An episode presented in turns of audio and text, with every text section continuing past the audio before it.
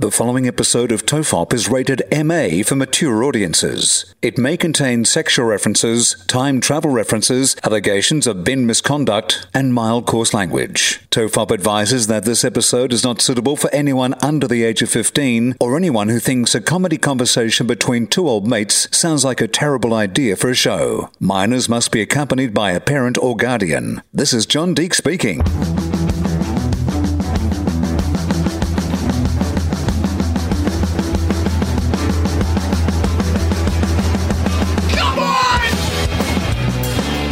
Everyone relax. This is Tofop. I'm Charlie Clausen. I'm Wil Anderson, and we just were pretty bloody Aussie just then because uh, we were in the middle of a discussion about some other things, whether we had to record an ad for the podcast, that sort of stuff. And then we realised we didn't have to do anything else. And I just looked at you and said, let's do a bloody Tofop, eh?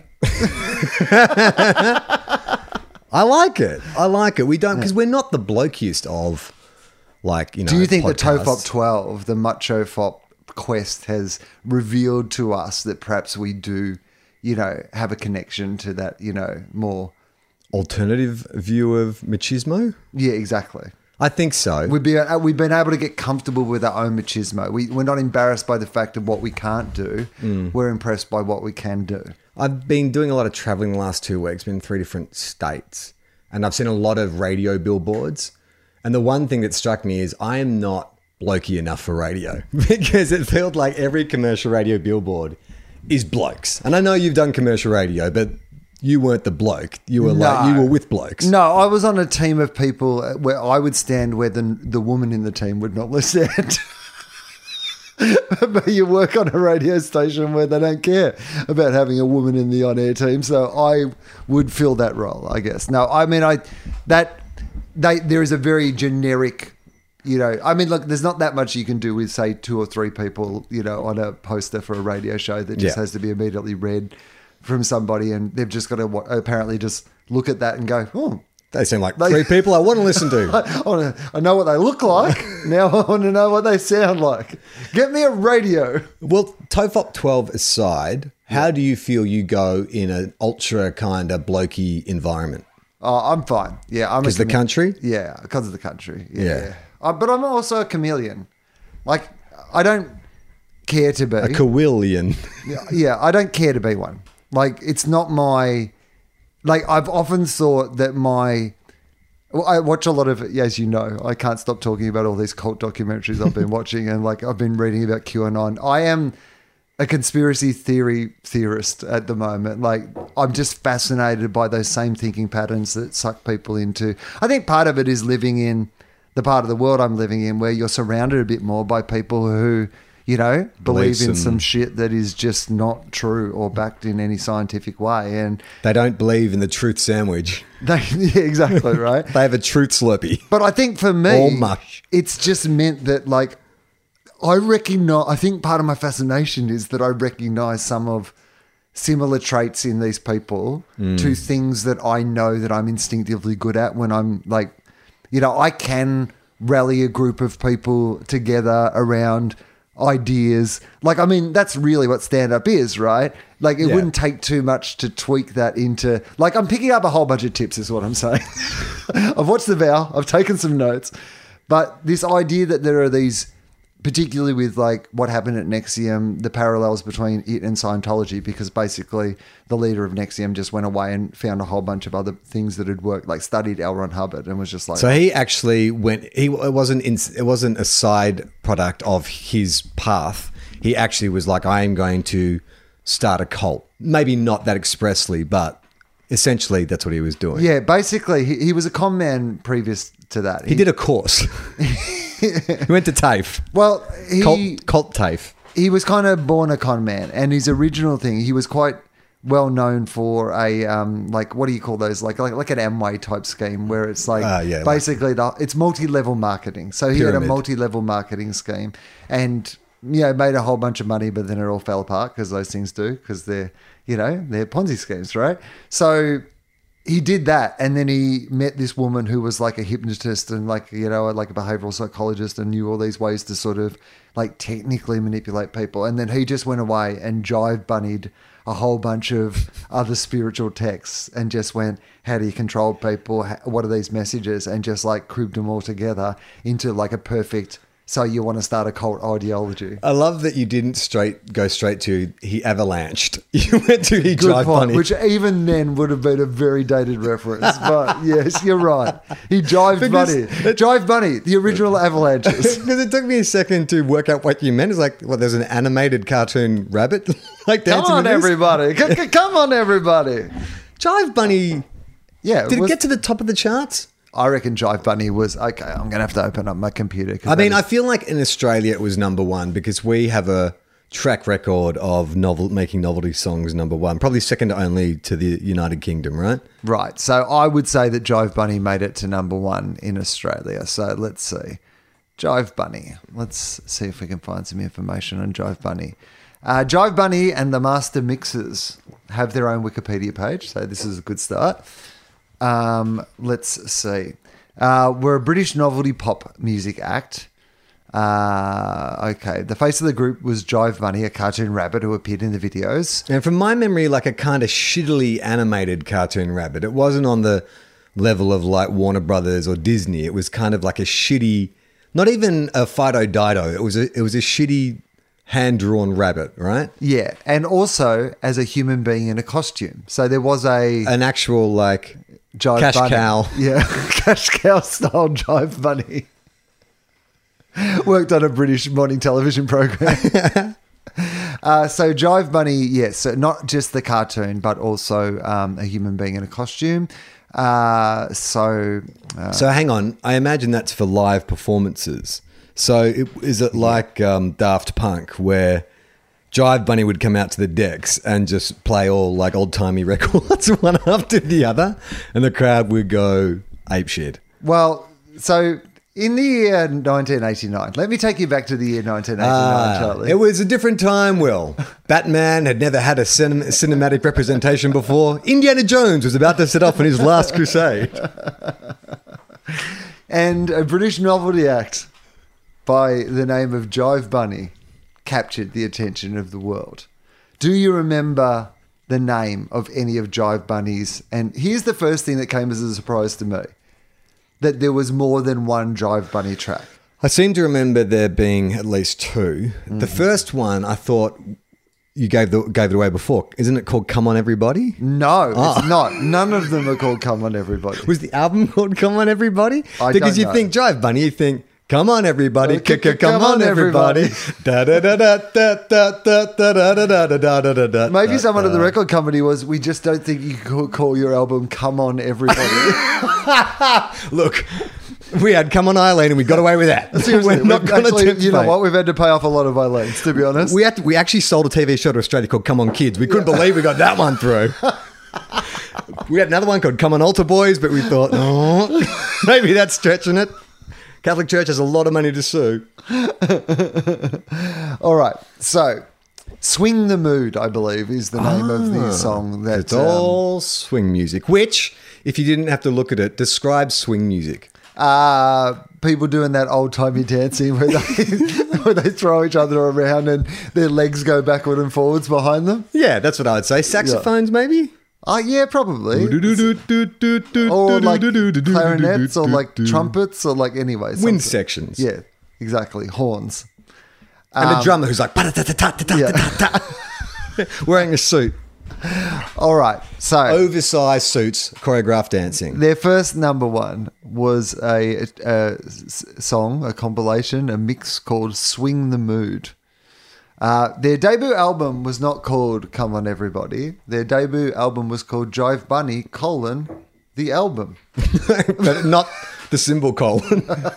it's just Jive Bunny bent over. "Swing the Mood" is a song by Jive Bunny and the Mixmasters from their debut album "Jive colon uh, Jive Bunny colon the album." Produced by the father and son. Oh, Father and son. Father and Aw, son. That's heartwarming. This is really nice. They do- Yeah, mum's in the kitchen just going, What are you guys doing in the. We're working on our. Ji- Yo, you're playing with your jive bunny again, are you? Well, you said they're English, right? So it'd be more like, Oi! what are you doing in there? Blimey! Stop playing them blooming swing records! Your fish and chips are getting cold. Oh, it's always raining here! I've got terrible teeth! So produced by the father and son DJ team of Andy and John Pickles. Don't know why that's. why didn't they just call it father and son pickles? Pickles, like, it makes right. as much sense as Big Bunny. pickle, little pickle, That's actually a good rap name, Big Pickle. big pickle. Call, call me Big Pickle. My lyrics, they do tickle. In your brain, they will stickle. You'll have to carve them out with a sickle. I'm Big Pickle. Like five mile.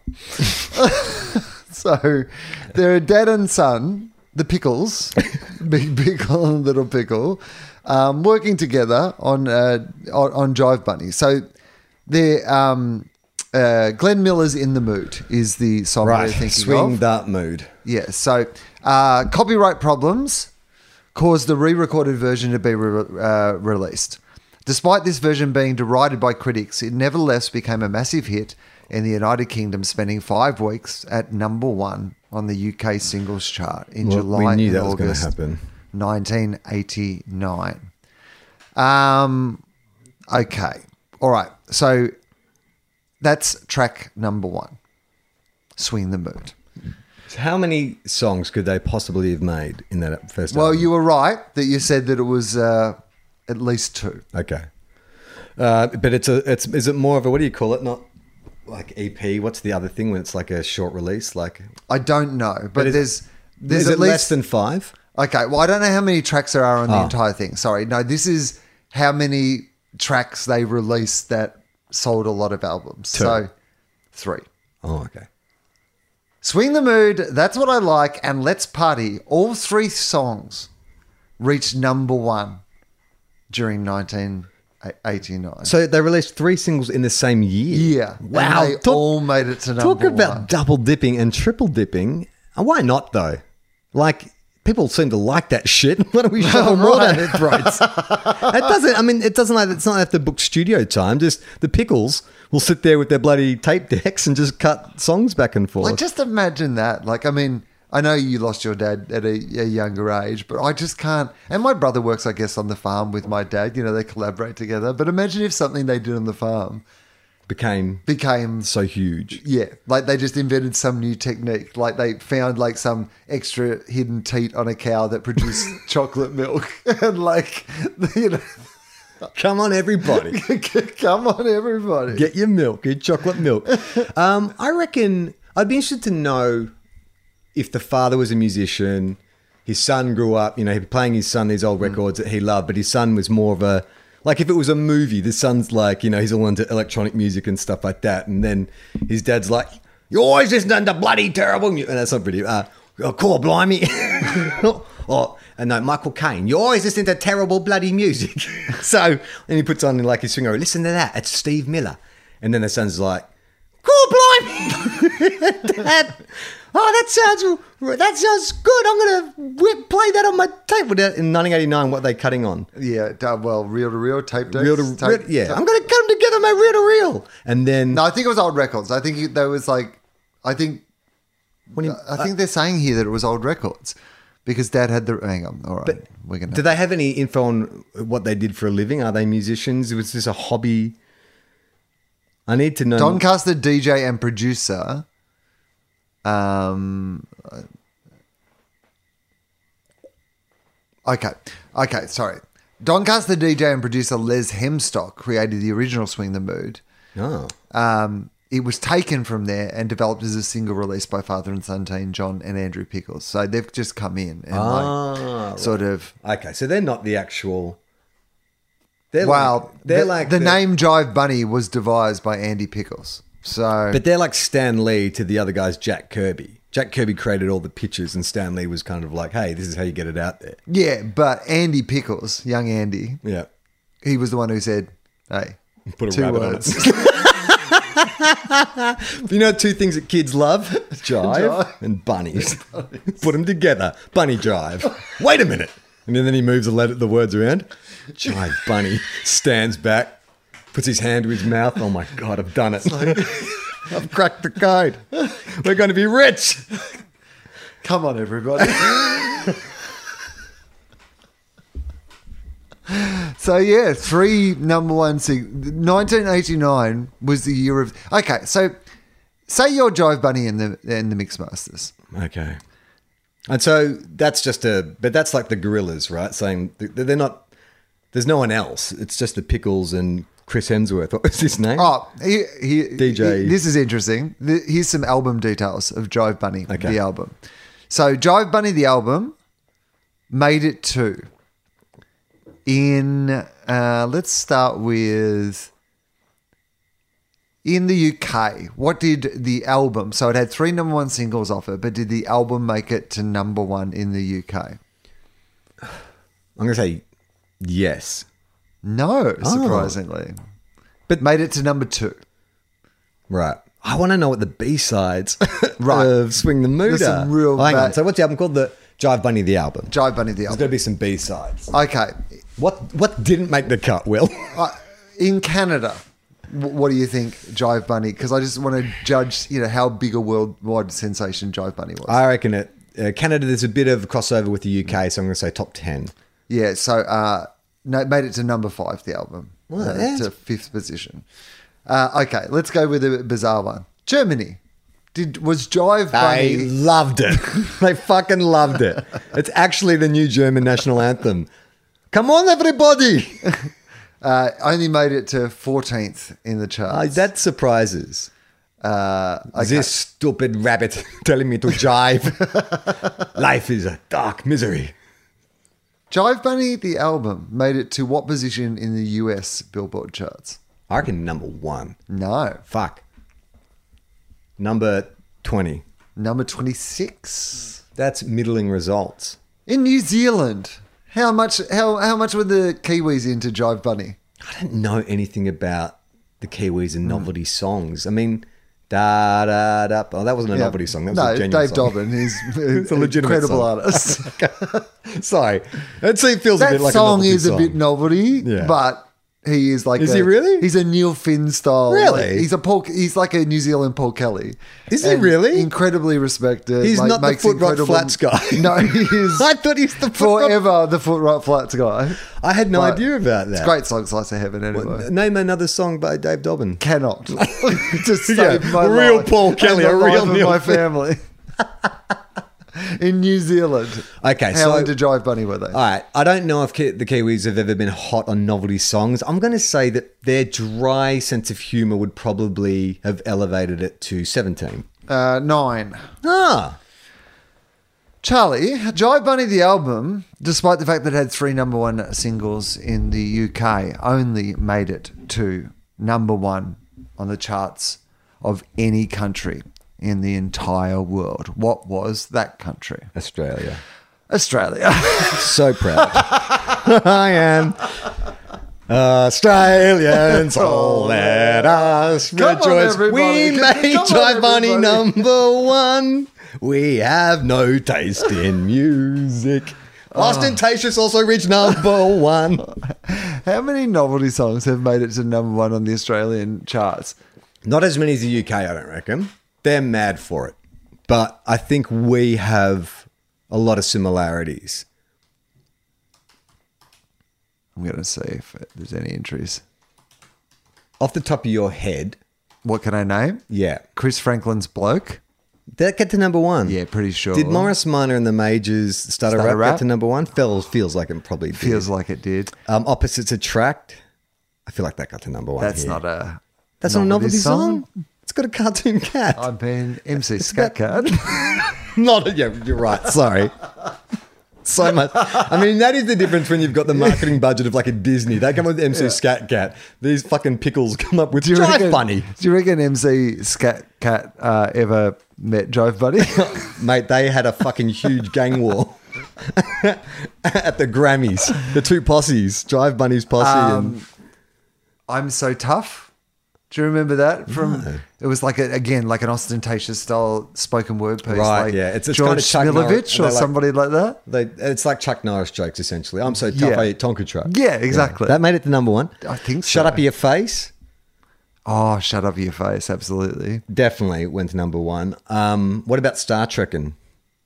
Oh, I don't think there's going to be a good A definitive. Yeah answer to our question, unfortunately, without going through all the number ones, which I'm not going to do. Do you think Star Trekking made it to number one in Australia? I think Yes. it's definitely made it to number one in the UK. What about Doctor Who? Hey, Daleks, Doctor Who Doctor and the TARDIS. by KLF. Well, by the, pre-KLF the KLF. Time Lords, which was one of the, but yes, the KLF are going to rock you. Is that KLF aren't a novelty band though? Again, KLF. No, we say a- band, the novelty song. But is well, but okay. If it's a novelty song, does like Chumbawamba, Tub Thumping, Are they a real band? they're a real band. Like, I'm finding out a lot about music. Chumbawamba. Dave Dobbyn apparently is the world's greatest like well, lyricist and funny that Chumbawamba have a very similar to Dave Dobbyn in that They're not all quite shouty pop- they're a pub punk- songs. They're quite a punk, like respected, like So they're know- a legit, respected band, Chumbawamba. Yeah, who had I this thought one they were like Yeah. Aqua or, or something Girl. like that. Does Yeah, Barbie Girl count as or like How Bizarre. Is that a novelty song? How bizarre? How bizarre? Yeah, by no, uh, uh, I can't remember, but yeah, I remember the song. I don't. I don't. I can't think of one in recent memory that's made it to number one.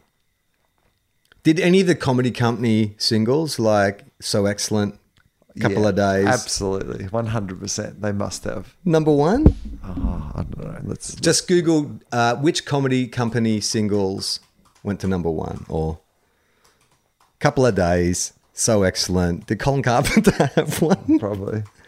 So, um, couple of days. Let's just uh, find. I mean, that to me feels like the bigger single. Was Kylie Mole a bigger character than Con? I feel like Con, they were Neck pretty neck. similar. I would say. in terms of popularity, yeah, I would say Kylie so. came first, though, right? I just seem to remember like Kylie had Kylie Minogue guesting in the sketch. She had the single first, but then Connor Fruiter met Bob Hawke. Remember that? Ah, Mr. Hawke, when are you calling the election? ah, gone a couple of days. Crowd goes crazy. This country sucks. this country sucks. There's actually not as much information readily available on this stuff as you would, Yeah, as you would think. A couple So- of days doesn't have like whole web pages dedicated no, to it it. doesn't. I'm actually surprised by that. Um, okay, now here we go. So, um, peak chart position Okay. uh, on the Australian charts for the song uh, "Couple of Days" by Con the Fruiterer. What did it get to? Uh, did it crack the top 30? No, Okay. 48. forty-eight. Oh, you fucking kidding? Sorry, you guys didn't see that. Will almost fell out of his chair. wow. yeah, Wow. 48. yeah. That's actually way too high. like, can you find out who was behind him? Like, can you imagine your band got beaten by Con the Fruiter on the charts? Uh, no, I can't do that. That's too much for me. I was, um, I, you know, I- how you go down those weird. Well, you'd know because this is this show. You go down those weird rabbit holes. I got on a Boom Crash opera weird rabbit hole yep. the other day. I don't know why I started Boom, thinking them. crash, opera. opera. Kick it in. Get it up. So it just came to me like a few days ago. It's like that was like I remember listening to that album. These are crazy. These these here are crazy times. These, you know what though?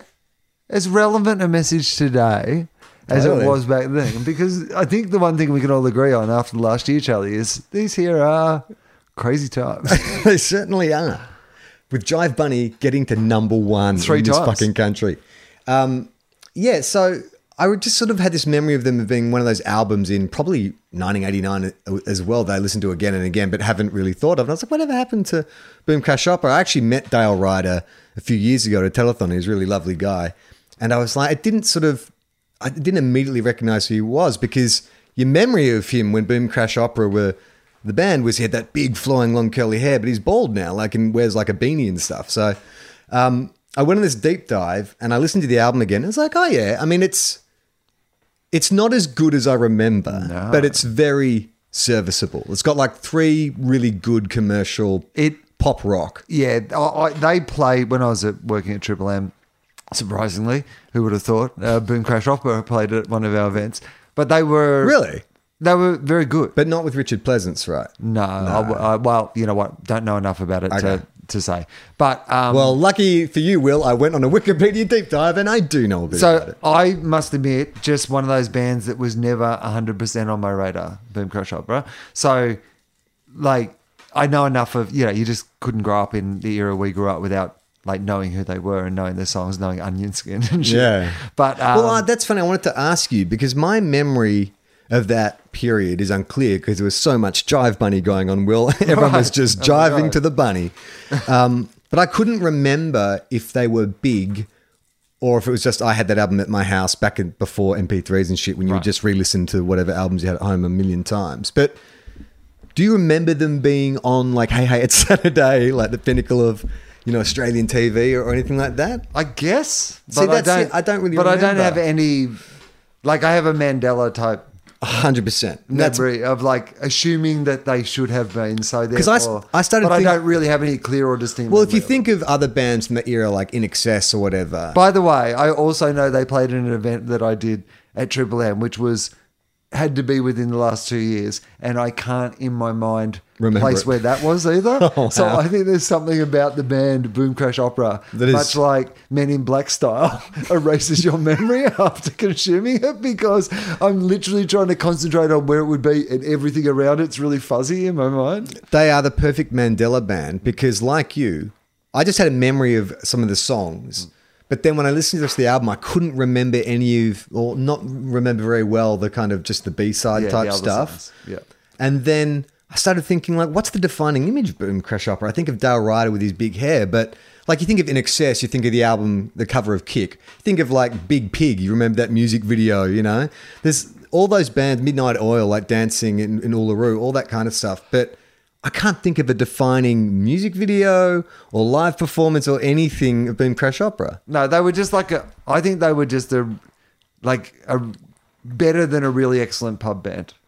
Do you know what I mean? Like they were that classic sort of, you know, halfway in between being like superstars. Although he like presented like a superstar, like, but that's what I mean. He had that bravado of like He was a great front man. Yeah, he was Yeah. just a great front man, and they were like good at playing music, and they like wrote catchy songs that were halfway between pop songs and rock songs, and Yeah, and they had that big '80s kind of sound, like even like Crowded House and some of their songs around about that era had that big. You know what I'm talking about? It's I don't know, I don't know the how to describe it in terms of production, but it just feels like there's a lot of instruments. It's very produced. It's Yeah, very of- produced. It's the very opposite of what would come with grunge, but.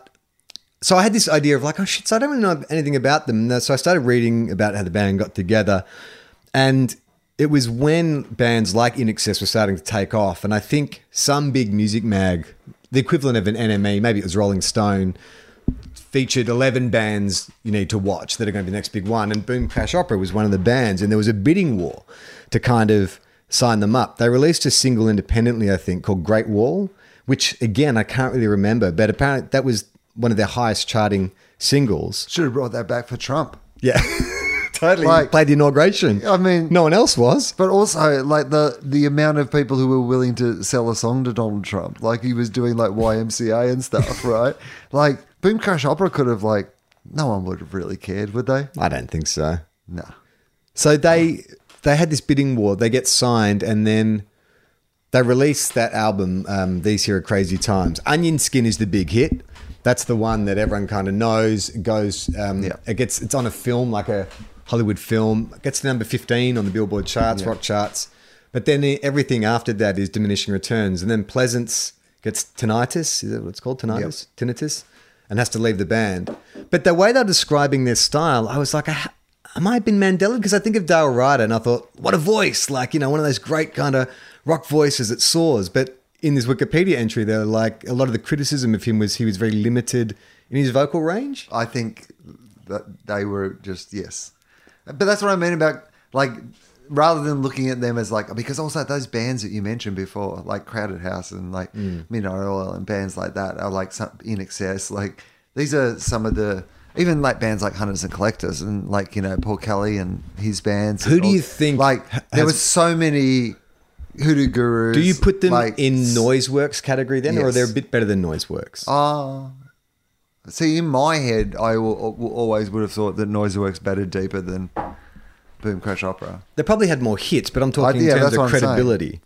Like who were better musicians? I don't know. In my mind, and I don't know anything about either of them really, like, is I would say about the same. I'd be like, I'd be as interested in going to see Noiseworks as I would in seeing Boom Crash Opera, which is not disinterested, but not overly interested. you don't really get pub bands anymore, do you? I mean, I'm sure there are pub bands, but well, you can't really go to pubs. yeah. But just that sound, that kind of Well, you, it always used. s- no. I, I I bet there is. There's I'm sure that, but but I think that the pub scene. I think there is. I think it just is a bit more weddings and functions and but whatever. yeah, there's like- no superstar, but we made those guys. Like back in the yeah, day, they we- came out of the pub scene. But no, I your think lead, that, like your front man always had to have sleeveless tees, Yeah. sweaty, kind of long, dark, stringy hair, sexy, tight jeans. There's always like a guitarist who wrote most of I the songs. I think like in Melbourne, in most of like if you go to the Tote or whatever, and you, you would see like Amyl and the Sniffers or like bands like that that would come out of you know Melbourne. No, that that was what they were like. They were pub bands that became Yeah, like, but um, it's a specific kind of pub band. Like we didn't really have the glam metal scene of like LA or the Sunset Strip. What we produced on a mass scale and affected fashion and stuff was pub rock, right? yeah, that's true. You'd agree that was the identity, but Mm. it's funny because you see, like, I think hipsters are kind of readopting that '80s pub look. Like, Yeah. there's a lot of like flannels and VB caps and stuff that are kind of hip again. Yeah, mullets, all that of kind of mullets. stuff. But it's all ironic. Like, you don't see. But is it because it's already been ironic? So here's the thing I would say about that: there should be, because was there a period in between where so like mullets have already been reclaimed ironically previously, right? Mm-hmm. Can you or claim something ironically that has already been ironically claimed? Or should you be Has it ironically rebel? Has it gone back the other way as well, so it can swing back the other way? It feels to me like there wasn't a what's whatever the opposite a, ironic a uh, ironic. uh, you know like It didn't have the credibility re- reestablished at any what are you stage. being ironic about But it's like the It's meme. already It's like the meme we discussed last Oh. week. It's a comment on a comment. I've, we've been sent a lot of memes I know it's great. since and then we've been made into memes, which Yeah. I've loved. I've and not understood No, not not a one. not a bit of it how quickly people understand things that we do Visually. not understand Yeah, I just think that that look. Yeah, you're right. It, they've claimed it back in an ironic sense of what was already considered a joke. It's like somebody else But I writing, mean- writing a song called "I'm Bringing Sexy Back" and Justin Timberlake going, "No, mate, I, I brought Sexy back, and Sexy has remained here since I brought it back." But do you see guys earnestly and girls earnestly sporting that look who are below 50? Like sometimes you'll go see like an old band tour and you'll see those guys who peaked in the 80s and they will dress like that. But you don't see those cocksure, you know, tight jeans. Like if it were again, if it was the hair metal scene, it'd be the equivalent of what you'd see on the Sunset Strip. You know, those guys dressed a certain way, they're in a band, sexy, sleeping their jeans, getting a tour bus. You don't really see that particular brand Uh, pub so, rocker, So someone that I'm that who's commercial pub rocker, sexy pub rocker. yeah, I know what you mean. Yeah. The, I th- I think there is like yes, like you said, a, like a hipper, like underground. yeah, Like, they're sensitive. yeah. Well, there's just a, or there's just a bit of flair to it. Like I mean, we have a musician friend who's literally in the other room from us at the moment who Is a rocker. like well yeah, but also he has like a like um, Yes, Con the Fruiter. it is our friend Con. Yeah. Brought, up, brought, brought over some bananas. we asked him to come on the show. He said, a couple of days. couple of days. So he's staying in the house until we can get it done. He's brought his daughters, Rula, Sula, Tula, Vula, and a And the guppy. the guppy's here, which is good news. Yeah.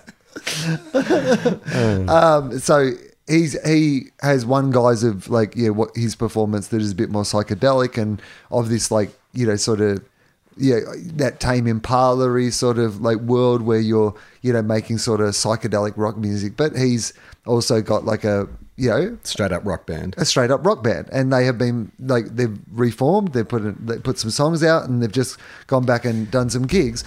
and there are they're playing pubs, you know, Yeah. like big pubs, good pubs, but like they're playing pubs, and it's kind of that modern day take on what pub rock was. Yeah. It's just evolved to being something that doesn't look like what it, but it still kind of does. It's still a guy with long hair thrashing a guitar. Like there is those sort of key fundamentals that were in that pub rock stuff are just have just been reinterpreted into something else. I guess I'm I'm wondering, could you do like a Steel Panther, like a spoof band of actual musicians that spoofs? Would it be possible to target that Noiseworks, uh, boom crash opera vibe? Like if you if they're a, a band who made funny songs, but just is it distinct enough a like, period? so that do they have to be funny? So Yes. you're saying that they're kind of Like in the same way that Steel Panther are playing up hair metal Yeah. and the attitudes of hair metal, where they just want to do coke and you know hookers and you know, they play songs about their dicks and all that kind of Yeah. stuff.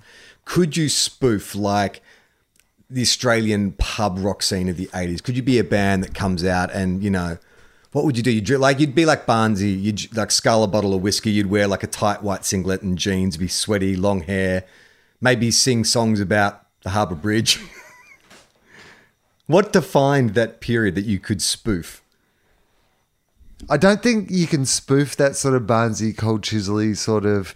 Noiseworks though, more pirate shirty. Yeah, I think maybe you could do something like that. Maybe you could just go. Yeah, I think. I think maybe, maybe you could. like because you think I don't think there'd be room for a lot of it. because what you do I think that's kind play. of what the Killers are. Do you know what I mean for people? Yeah, right. They're a novelty band. Yeah. I'm learning so much about music. but I guess the thing is, like, then you've got to release the songs, and what do the songs sound like? Well, they have that big produced sound, and I reckon it's it's all that kind of soft rock subject matter, like with like think about um, what's that horrible noise work song? Um, is it not Cherry Pie? No. Hot Chili Woman. Hot Chili Woman. which is just so bad. like it's a fucking sexy love song about how hot chicks are. Hot Chili Woman, when you burn for me. Yeah. Hot Chili Woman, I'm in ecstasy. do, do, do, do, do, do, do. So you do songs like that. That'd be your entire catalog. yes, I believe that you. and would- then you'd have to have a ballad, an acoustic ballad like um, More Than Words. But just something, but what would you? It's all about the hair. I'm seeing hair and pirate shirts a lot. Uh, 100% you could do it, but I wonder if it would appeal to. Anyone? No, I think it would appeal to hipsters. I think that Really? that would definitely could be embraced ironically. If some band just started doing that, absolutely. Like kids at fucking festivals love Daryl Braithwaite That's singing true. horses, right? Yeah. Like if there was some band that kind of serves them their the McDonald's of the music festival, where you can go and actually just enjoy these big belting tunes that are like, but Pub you're like, I'm still cool. Yeah. Like it doesn't matter. I'm wearing a moo but I'm enjoying something that could basically be Noiseworks. Well, that's how Steel Panther works. Because Steel Yeah. Panther get the metal crowd who genuinely, because they're good musicians and they can play good songs, and they get the kind of novelty crowd. Oh, look at the funny fashion and you know the subject matter and blah blah blah blah. So you probably could do it. What would the band be called? bronze Tasmanian tiger, bronze koala. Sally's Muscle Car. The, who appeals to that? I mean, Shannon Noll plays pub rock. Yes. Um, Sorry, who does it appeal to? Is that what you mean? Like, no, well, who um, like these days? Who who is that? Like for those yeah, Shannon people, Noll probably would be the most like. the people who went current. the people who went to see like Noiseworks or Boom Yeah, Crash where are they- where are they getting Who them? are they going to see these days? Is I mean, not that we would know, but I mean, and, and you're not talking about like old bands, like the Baby Animals still play and stuff. no, I'm talking about who Who's are the, modern, day equivalent? I reckon. Shannon Noll, but he's not really that modern. I don't know. It'd be someone who won Idol or something. I, I would. Is there? What's that guy who used to be a cameraman at Ch- Channel Nine, who's now like a? He's an Australian dude. He's very popular. I don't know. And he plays straight ahead rock. Yeah, you're kind of rock pop. You know who I actually thought could have been that guy? Toby Rand. Toby Rand had that shit in spades. So Toby, for people that don't know who Toby Rand was, he won the. No, he didn't win it. He came runner Oh, he up. came runner up. That's right. INXS. No, not the one after INXS Rockstar. The super band one. What was that called? Can't Nova. remember. Supernova. Supernova, maybe. Right, yeah, there's a reality show called Rock Band colon Supernova. Imagine if there was one that was a Jive Bunny. Search for the new Jive Bunny. That would be an amazing Father and show. sons. You know what? Cutting There's swing records Three together. number one fucking singles in one year. You can't argue with that. Yeah, so Toby Rand uh, was an Australian. It was a great show. I loved the first season, the INXS one, and the second one was great. And he was awesome. Well, Like, he wasn't was there a Motley Crue one or something? No, not Motley Crue. Um, Well, Tommy Lee Jones Tommy was Lee in Jones that was in band. in That- the it was a- Supernova. yeah, because it was a super band where it was right. um, the dude from Metallica, him. Yeah, no, I remember Someone now. else. That's right. It- yes, that's what I'm getting confused in my head. Yeah. Okay, so and so Toby was on that season, wasn't he? Yeah. And he had one particular song, which was like a song that he had done with his band Duke Cartel. Oh, oh, oh, oh, oh, oh. And so Duke Cartel um, would have been a classic example of what we're talking about. If Duke Cartel had blown up into like could have blown up into a Noiseworks or a Boom Crash Opera, I think Totally. that's that's exactly yeah. I think that I actually, when he played that song live for the first time, I Yeah. just don't need it. Chemical healing. It's got like because the crowd went nuts. He fucking Grinspoon. Yes, yes, hundred percent. But do they still play straight ahead rock? And isn't Phil kind of? He's a bit alternative. He's not your Yeah, he's not your Toby Rand. but they're like, still pretty um, much- pirate shirt. Could Phil wear a pirate shirt? Toby Rand, yes, because Toby Rand went all out with eyeliner, spiky hair, Yeah, he had leather like a- bracelets. He had like you know what he had the potential to be in and spokesman for Dangerfield. absolutely. firstly, one hundred percent. But yeah, do you know that US band Imagine Dragons? Yes. Imagine Dragons are Noiseworks on a huge scale, right? That's the band I was trying to think of before. It's a bit harsh on the Killers, like they, you know, but Imagine Dragons are your classic example of like it's a show. Like I've watched Imagine Dragons um like a live show on on YouTube one night because I was like I'm just gonna because I'd never really been captivated by their music and but they're a really popular act and I was like I'm gonna have a look and just see what this is all about. I'm And going to see if I too can imagine dragons.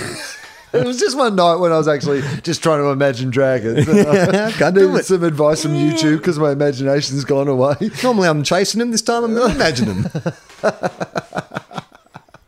So um, it's exactly that style of entertainment. Yeah. it's huge choruses. Play. Everyone starts playing drums. Like it's a rock and roll show. Mm. Like and it's really good. But it could be a pop show with a bit of a twist. It could be like a. It's not enough like a real rock rock show. It's like Coldplay for people who want to see sort Something of like soft. something. People who think Coldplay is just a little too hard. It's like, what if Coldplay played more electric guitars? Yeah. um, yeah, but I don't know. I don't think there is. I mean, there, there probably is. We we would know. yeah, so I reckon if Duke Cartel, because that single, when he played that song, I Yeah. thought it was so great. But then the single came out and it lost something Yeah. in the recording. I don't think it was ever as good as that first night he played it. But you're right, Duke Cartel could have been the Noiseworks. Well, t- Tobes will be rap that we've. Well, he's still doing all right, isn't No, he? he's, he's, he, uh, he's doing great, and Yeah. he, he's an awesome dude.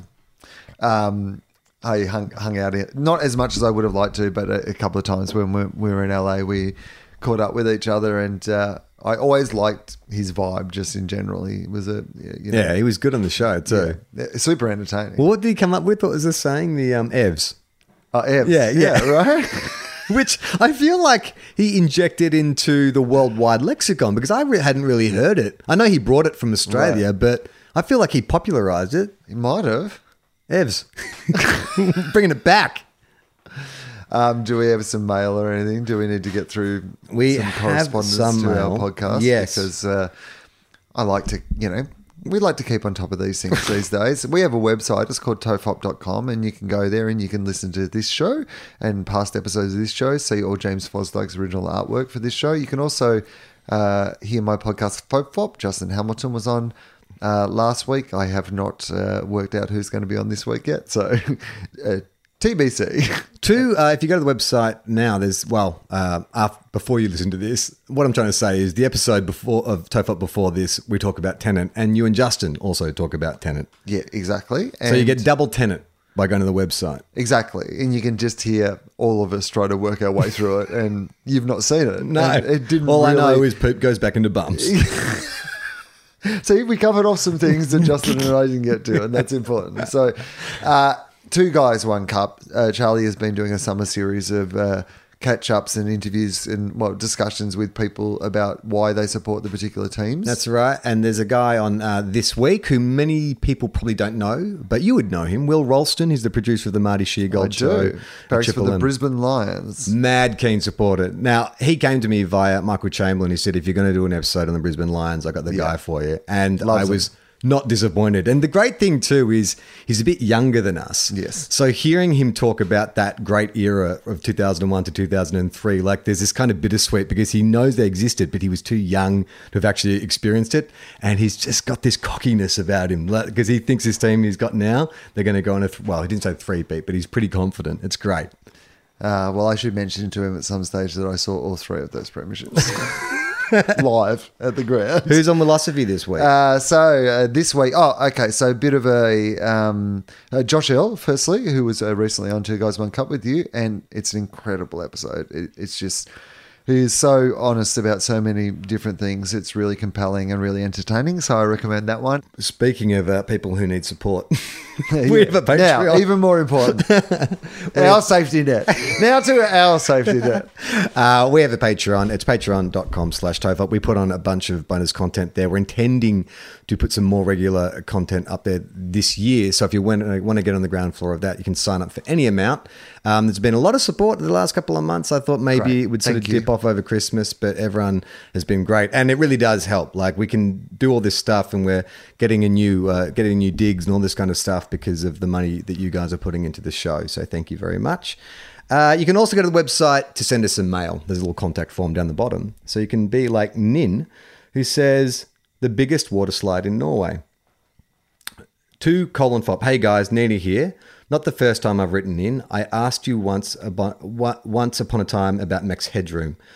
Well, that sounds like very much in our territory. Anyway, I've been loving the Norwegian narrative of Elias and the biggest horse in Norway. Uh, quick recap Elias was a listener who was kicked by the biggest horse in Norway, which led to the uh, creation of the Tofop 12. He also followed up by sending us a video of a giant water slide his brothers had built on his farm in Norway.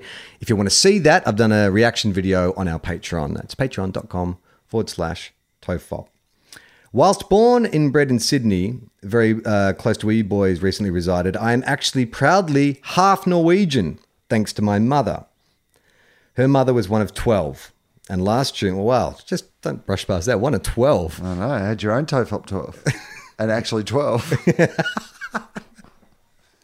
One of 12, and last June, Midsummer's Eve, my Norwegian extended family had planned a family reunion in Norway on the west coast of Kristiansund. Kristiansund, or Sund. Christiansund. Kristiansund. And then COVID ruined it all. I've been to Norway a few times and I've contact with quite a few of my family, but I feel I now have a purpose when international travel does resume, as we'll be going at some point. So I feel I feel it is my duty to find the elusive Elias and what must surely be the biggest grave in all of Norway. Oh, yeah. Good point. Take a shovel.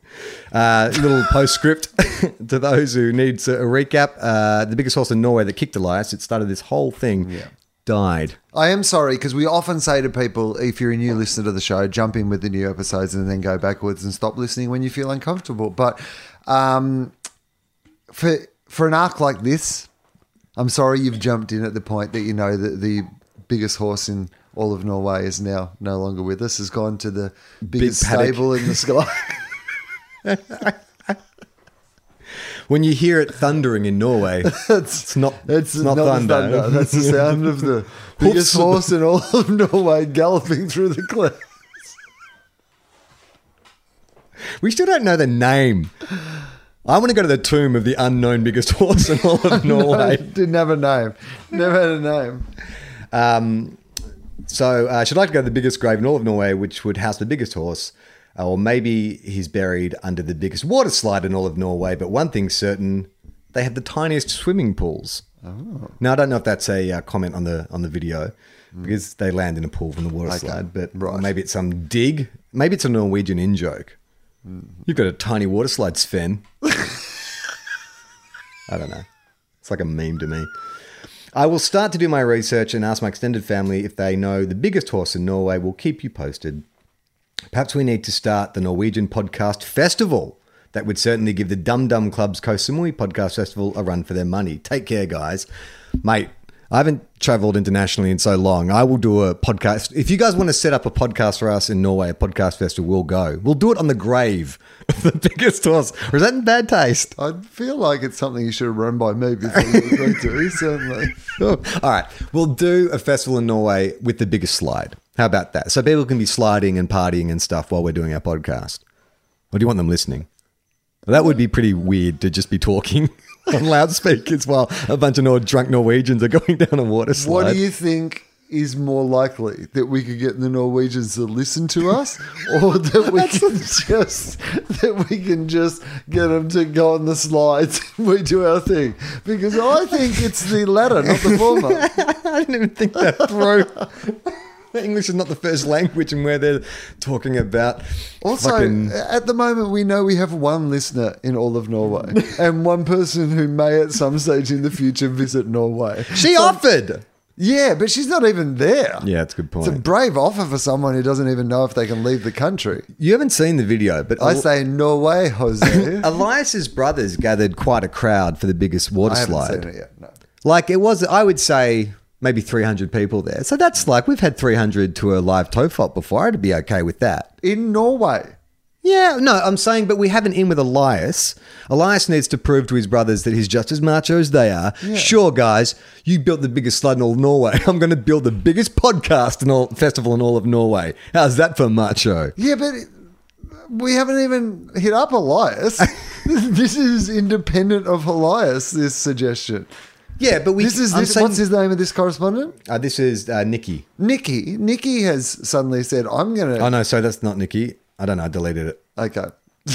well, the, the unknown correspondent. I, I I didn't delete it. I unstart it. Now I can't find it. Okay, all right. Uh, this is from Nikki. Wow. Robot Wars. Okay. Hey guys, long time listener, first time caller, fellow doggies. Tragic. I saw a meme today that said, "Why is everyone saying humans are fucked? If we ever get to uh, uh, right." I, why is everyone saying humans are fucked? If we ever get to war with robots, just throw a cup of water on them. And I wanted to know your thoughts because I spiraled on this for a while. Is it the kind of meme that would make you spiral? It's pretty straightforward. That's a like if that was the meme, if it was literally those words in a picture of Dexter or something. Yeah, but that can't- that's not That can't be be the meme. the meme. wanna- The meme's got to be more than that. So it's like a, a photo of a cup of water a and a and a robot upside down, and it's like um, um, um, um, unknown error. Maybe. Fuck, that's terrible. I don't know what a meme is, so that could be a meme. that sounds like a meme. Um, okay, so Nikki spiraled on this for a while. The idea that we could stop robots with a with a cup of water. Maybe the rising sea levels and impending climate doom will work in our favor, and in our nearing desolate future, we just drown them all in the ocean that has come all the way up to Uluru, or if we're at the stage of an all-out robot war, uh, um, or are they? If so, or if we're in an all-out robot war, are they at a level of sentience and intelligence? That they've developed waterproof or at least shower-resistant technology. One hundred percent. It's like that's got to be part to of what the to meme's that, about. I mean, I don't think that. I think they're waterproof. I don't think the robot war is coming you in terms of swim with- hand-to-hand combat. You can swim with headphones on at the pool. Like, Yeah. you, you're telling me that the robots can't put something on that's going to protect them?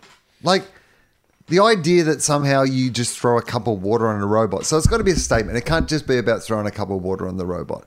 Surely this meme's got to meme something else. There's got to be a deeper meaning to what is going on, right? Yeah. It's got to be a statement about the futility of fighting back against technology or something, surely, right? Because we're done already. It's already advanced enough. I reckon- I love when they put out those robotics videos of all those fucking war machines dancing, and everyone's like, "Look how good they dance." And I'm Yeah. like, "Yeah, that's the only thing they've taught them to do." But why, why would they need? It's not. It's not going to be like Terminator. They won't need. They'll maybe have cleanup crews, but it'll be like missiles and gassings and all that kind of shit.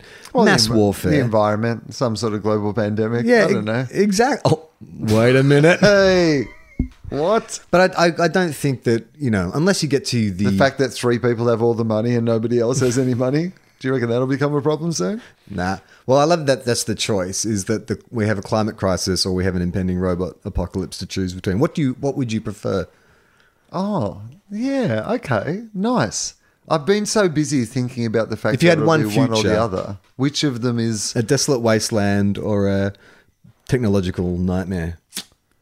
I think I'm more interested in seeing how the technical nightmare plays out. I just think, you know, that's the one that I'd be like, oh yeah, okay. Yeah. It'll be more interesting Because you know what a desert looks like. yeah, right.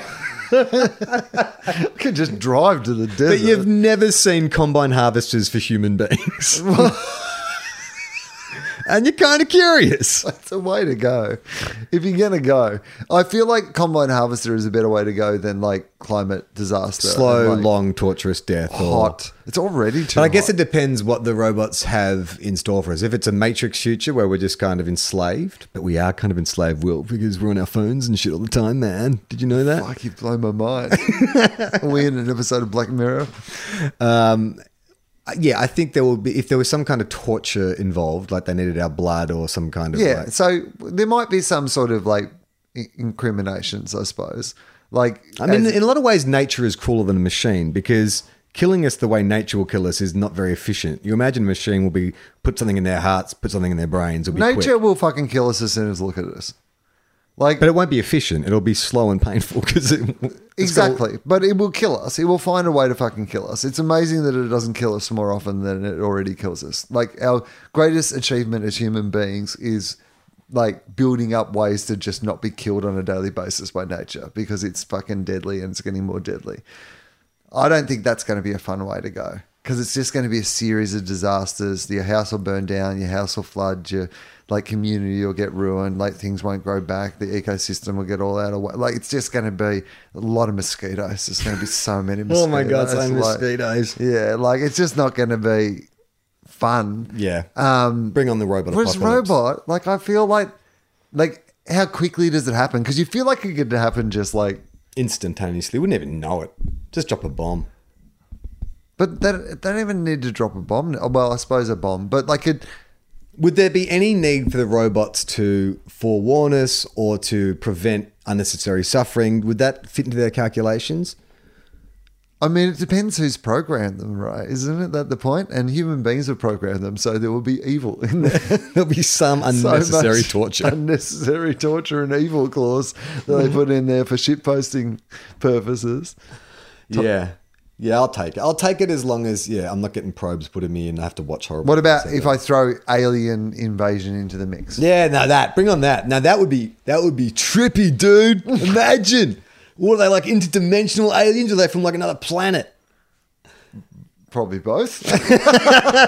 Oh shit! this is the best movie ever. Um, no, I'd definitely like to see aliens because I think that would answer a lot of questions, and I think the infighting amongst uh, religious people would be fantastic. Because who's going to claim them as God? Who's going to say it's Satan? They Oh, wouldn't comment on the okay, robots. Or okay, I'm throwing another one in the Okay. mix. Religious apocalypse. Which religion though? Like, let's just say, Say for your Christ- the sake, like Catholic. Catholic, All right. like yeah, the the full fire and brimstone Judgment Day, Yeah. like Oh, apocalypse. I'd be all right then. Sweet, I'm going to heaven. See you later, suckers. I get to take one person. who do I choose? Well, do I, well, I mean, you and I could be you guys podcasting. of, you guys heard of Robert Harvey? You and I could be podcasting in heaven with the world's biggest horse. I just yeah. Well, are you assuming that the world's biggest horse went to heaven? Oh, you think it went to hell? it's not an earthquake, that's the biggest horse in Kicked Norway. Elias in the head once. Like I don't know. Fucking right. It went to hell. Elias, you still haven't told us how the horse died. Mm. Like, I'd like to know. And where is it buried? And can we find it? If this listener wants to go and get photos, would you be cool with that? Like make it a tourist destination. Do we want to zoom the the- corpse? Dig up those bones? I mean, is that that's probably too much, right? That's too much. Yeah, yeah. yeah. Oh, but one day in the future, Once when, it's when they are putting together the Bill and Ted style, when they're putting together the you know Tofop University because uh, the power of our podcasting has changed the world, and they're recreating various moments from the Tofop universe, They like in this the museum. bones they then. can dig up the bones of the biggest horse in all of Norway and kind of reconstruct them The the dinosaur Tofop style, like in Like like Jurassic the, Park. like in the front. when the biggest horse in Norway ruled the earth. Oh, yeah, I've limited my expectations. I thought it was like museum style, but yeah, no, it's an interactive. We get the Jurassic DNA style of the biggest horse in all of Norway, Norway and create a park of reanimate it, horses and you can go and ride. and ride. Not just the one. biggest horse in all of Norway. But then we get too arrogant. We try and take the DNA of like a chameleon and a bat and a dragon and mix it with a horse to create like a super horse, biggest horse in all of Norway.